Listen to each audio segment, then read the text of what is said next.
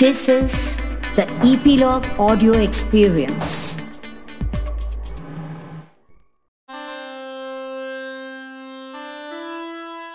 आज की हमारी कहानी एक ऐसे चमार के बारे में है, जिसकी चतुराई के सामने डाकू तक टिक नहीं पाए। आखिर उसने ऐसी क्या तरकीब लगाई होगी? ये जानने के लिए आइए आज की कहानी सुनते हैं। दोस्तों, किसी गाँव में एक चमार रहता था। वह बड़ा ही चतुर था, इसीलिए सब लोग उसे चतुरी चमार के नाम से जाना करते थे। घर में वह और उसकी पत्नी रहते थे। उनकी गुजर बसर जैसे तैसे होती थी। इससे वे लोग हैरान रहते थे। एक दिन चतुरी ने सोचा कि गाँव में रहकर तो उनकी हालत सुधरने से रही। तब क्यों ना कुछ दिन के लिए शहर चला जाऊँ और वहीं कुछ कमाई कर लूँ। पत्नी से सलाह की तो उसने भी जाने के लिए अनुमति दे दी। वह शहर पहुँच गया। मेहनती तो वो था ही। सूझबूझ भी उसमें बहुत थी। कुछ ही दिनों में उसने सौ रुपए कमा लिए थे। इसके बाद वह गाँव को रवाना हो गया। रास्ते में एक घना जंगल पड़ता था।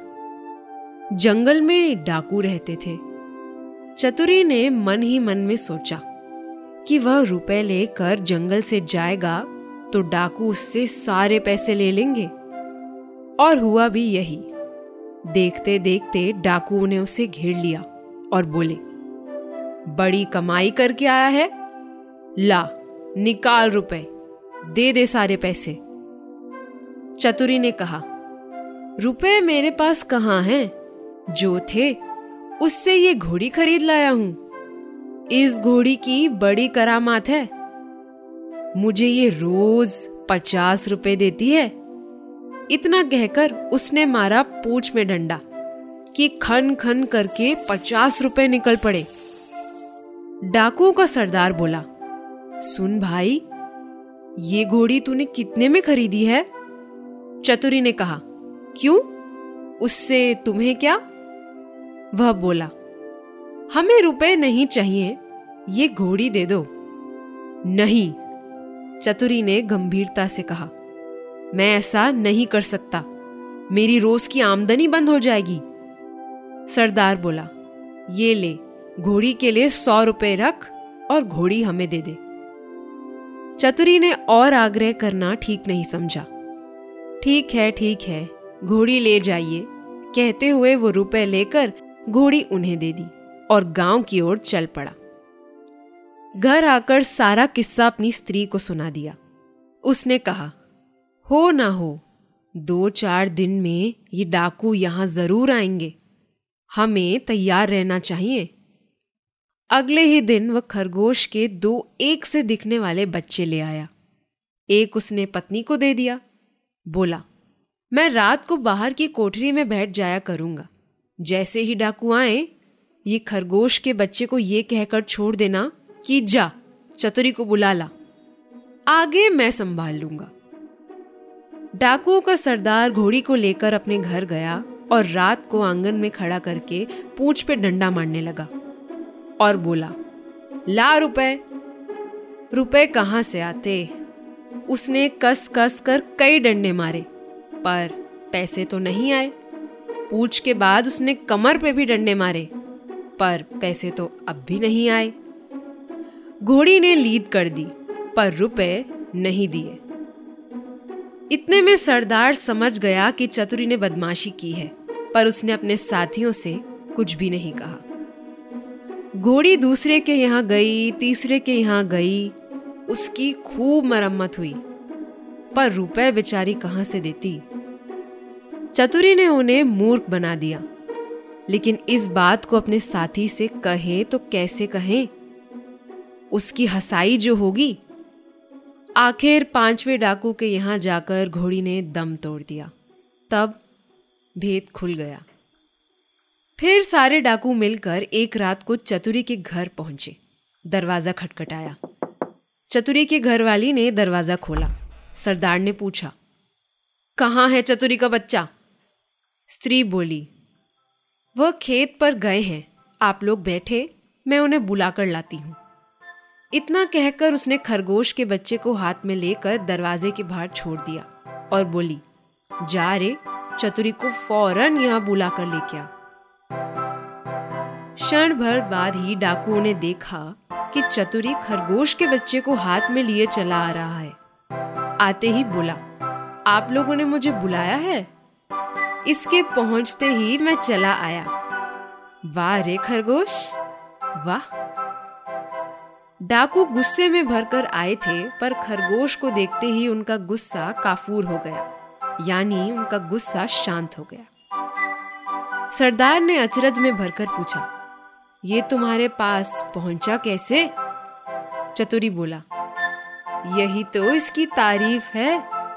मैं सातवें आसमान पर भी हूँ ना तो वहाँ से भी मुझे बुला ला सकता है?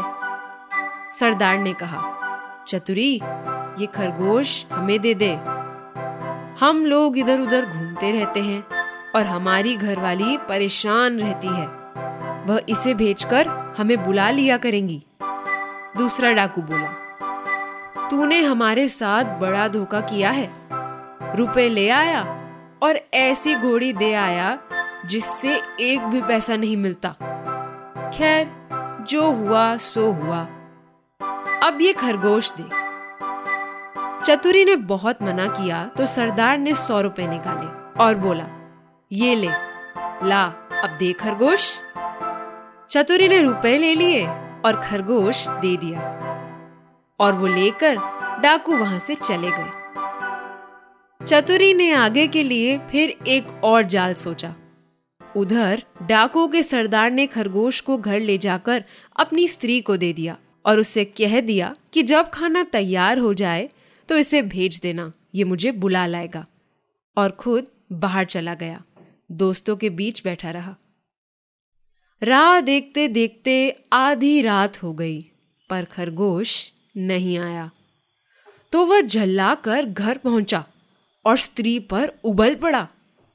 स्त्री ने कहा तुम नाहक नाराज़ होते हो। मैंने तो घंटों पहले ही इस खरगोश को भेज दिया था। सरदार समझ गया कि ये चतुरी की शैतानी है। वे लोग तीसरे दिन रात को फिर चतुरी के घर पहुँच गए। उन्हें देखते ही चतुरी ने अपनी स्त्री से कहा, इनके रुपए लाकर दे दे। स्त्री बोली, मैं नहीं देती। नहीं देती? चतुरी गर्जा और उसने कुल्हाड़ी उठाकर अपनी स्त्री पर वार किया। स्त्री लहू लुहान होकर धरती पर गिर पड़ी और आँखें मुंद गई। डाकू ये देखकर दंग रह गए और उन्होंने कहा, अरे चतुरी, तूने ये क्या कर डाला? चतुरी बोला, तुम लोग चिंता ना करो, ये तो हम लोगों की रोज की बात है। मैं इसे अभी ज़िंदा किए देता हूँ। इतना कहकर वह अंदर गया और वहाँ से एक सारंगी उठा लाया। जैसे ही उसने सारंगी बजाया, उसकी स्त्री उठ खड़ी हुई। चतुरी ने उसे पहले से ही सिखा रखा था और खून दिखाने के लिए वैसा रंग भी तैयार पड़ा था। नाटक को असली समझकर डाकुओं का सरदार चकित रह गया और बोला, चतुरी भैया, ये सारंगी तू हमें दे दे।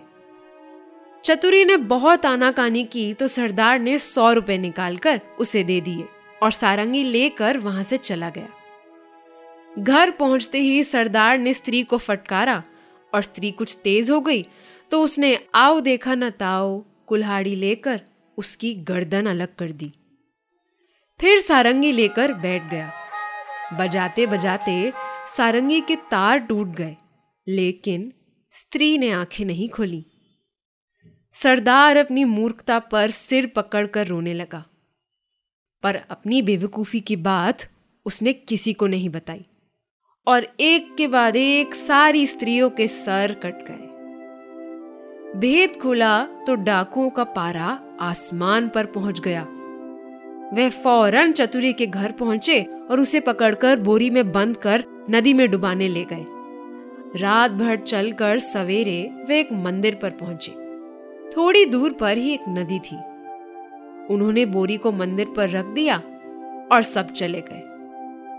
उनके जाते ही चतुरी चिल्लाया, मुझे नहीं करनी, मुझे नहीं करनी। संयोग से उसी समय एक ग्वाला अपनी गाय भैंस लेकर वहाँ से गुजर रहा था। उसने आवाज़ सुनी तो बोरी के पास गया और बोला, क्या बात है? चतुरी ने कहा क्या बताऊँ? राजा के लोग मेरे पीछे पड़े हैं कि राजकुमारी से विवाह कर लूँ। लेकिन मैं कैसे करूँ? लड़की कानी है। ये लोग मुझे पकड़कर ब्याह कराने ले जा रहे हैं। ग्वाला बोला, भैया, मेरा ब्याह नहीं हो रहा है। तुम्हें नहीं करना, पर इसके लिए मैं तैयार हूँ। इतना कहकर ग्वाले ने झटपट बोरी को खोलकर चतुरी को बाहर निकाल दिया और स्वयं उसमें बंद हो गया। चतुरी उसकी गाय भैंस लेकर नौ दो ग्यारह हो गया, यानी वहाँ से भाग गया। थोड़ी देर में डाकू आए और बोरी ले जाकर उन्होंने नदी में फेंक दी। उन्हें संतोष हुआ कि चतुरी से उनका पीछा छूटा।